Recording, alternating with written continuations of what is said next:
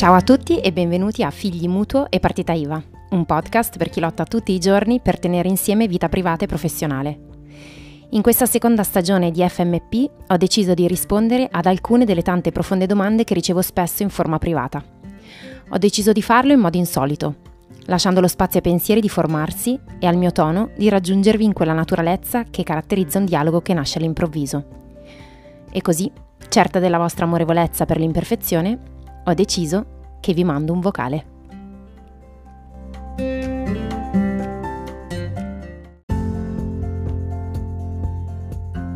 Mi sento così persa in questo momento. Sono in un punto dove non riesco a capire cosa faccio e cosa voglio. Sono sul punto di lanciarmi e poi torno indietro per la paura e la vergogna di non essere all'altezza. Mi sento così poco all'altezza e questo vorrei chiederti come si fa a saltare, a buttarsi senza la paura, senza sentirsi sempre inadeguati. Allora, partirei da, da questo desiderio di non aver paura eh, è impossibile non aver paura. È impossibile non aver paura a maggior ragione se tu tieni profondamente a quella cosa. Eh, la paura è un'amica nella misura in più in cui noi però non le facciamo prendere tutto lo spazio. La paura è un'amica perché mh, mm, è quella che ci sta dicendo che quella cosa è molto importante e che quindi se facciamo un passo succede qualcosa. Il punto è decidere se fare delle, come dire, imma- immaginarci che cosa può succedere e quindi bloccarci, oppure dire qualche cosa deve pur succedere, faccio questo passo. A questo punto però c'è dentro un'altra cosa. Nel momento in cui tu fai quel passo, io la, la paura del fallimento dove fallimento a me fa sempre impressione come parola perché mi sembra enorme rispetto a quello che davvero può succedere facendo anche soltanto dei tentativi. Ehm, la, pa- cioè, l'idea del, la, la, paura del fallimento è perché la, la fuggiamo perché la leghiamo troppo ehm, alla definizione di noi, cioè come se sbagliare ehm, ci rendesse ehm, immediatamente mm, senza valore. E questa cosa qua io credo che sia culturale, adesso non lo so e forse bisognerebbe un attimino andare a scavare, però mi viene immediatamente da pensare a un bambino che va in bici, magari per la prima volta, e cade, e la persona che è lì con lui gli dice sei stupido. Capite che immediatamente c'è una stonatura in questa cosa che sto dicendo perché che cosa c'è di stupido in un bambino che cade quando ha appena messo i piedi sui pedali? Eh, e è probabile che sia successo un miliardo di volte in realtà, che ad una caduta una persona ti abbia detto sei stupido. Anzi, credo che il problema culturale sia proprio questo, che in generale tendiamo ad associare un errore alla definizione di quella persona. Forse iniziamo già dalla scuola. Per cui lo capisco, capisco che è una cosa che c'è e capisco che è una cosa per cui dobbiamo aiutarci, ehm, e lo dico da madre, per esempio, a non legare l'errore alla definizione dell'identità. Eh, è una cosa che nella teoria la sappiamo, ma nella pratica sbagliamo sempre. Eh, e quindi però ci tocca tornare indietro e rifarlo. E quando riguarda noi, secondo me, e torno sempre alla solita cosa, è fondamentale avere un intorno di persone, ma ne basta una, ehm, che invece sia ehm, quella che ci dice, che costantemente ci ripete il nostro valore a prescindere da quello che facciamo.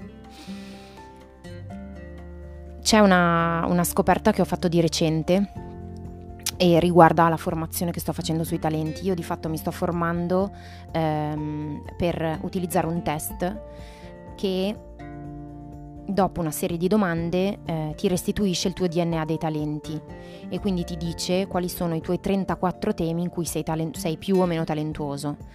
Ehm, poi dopo il lavoro che si fa successivamente è un lavoro di potenziamento di quei talenti, perché di fatto i talenti sono semplicemente eh, delle mh, attitudini naturali che però vanno utilizzate e esercitate come se fossero dei muscoli, no? Perché poi diano, diano certi frutti.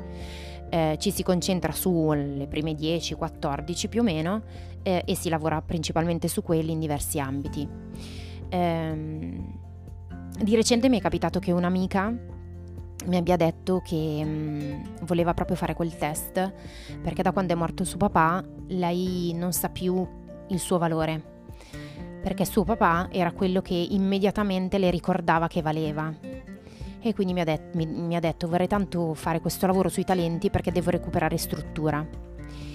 E io che mi stavo arrovellando da tempo per capire se c'era il rischio che quel test fosse la, come dire, eh, una chiusura invece che un'apertura, un ho detto tutto di te, mi sono illuminata perché ho capito che per quanto tu puoi essere consapevole di, di, delle caratteristiche no, che hai, hai bisogno di qualcuno che te lo ricordi. E, quel, e, questo ha a che fare con l'appartenenza e con la relazione. Non esistono test che tengano, non esistono percorsi di coaching che tengono, ehm, a meno che quel coach non sia, non sia, però non credo che sia mm, professionalmente giusto, non ho idea di come funzionano queste cose, però a meno che quella persona non sia quella che anche ti vuol bene proprio come dico io, con quella predilezione di chi ti ama prima. E, ehm, quindi secondo me la questione che c'è sempre in ballo è questa qua. Cioè, una volta che tu, tu puoi, vale la pena lavorare per capire tu che cosa sei brava a fare. E è quello che io amo fare. È la cosa che mi appassiona più di tutti perché nel momento in cui uno scopre che mm, quello che gli viene detto non è un complimento ma una constatazione, allora si sente inarrestabile. Eh, il punto però è che ci sia qualcuno che quelle cose ce lo ricordi a prescindere dall'esito del nostro lavoro eh, e quindi mm, che non abbia il problema di farci sentire all'altezza, perché noi siamo già all'altezza esistendo, cioè la nostra esistenza ci fa essere già eh, di valore. E quindi per chi ha paura di saltarsi, dico, ah, di saltare, dico che lo capisco eh, dico che vale la pena, che la paura ti sta dicendo che quella cosa è importante, ma che quindi a un certo punto devi dirti voglio rischiare di capire che cosa c'è di là da questo salto e di là però è proprio importante o anche mentre salti è proprio importante che ci sia qualcuno che, mm, che ti dice, che ti aiuta a guardare che cosa è accaduto nel bene e nel male.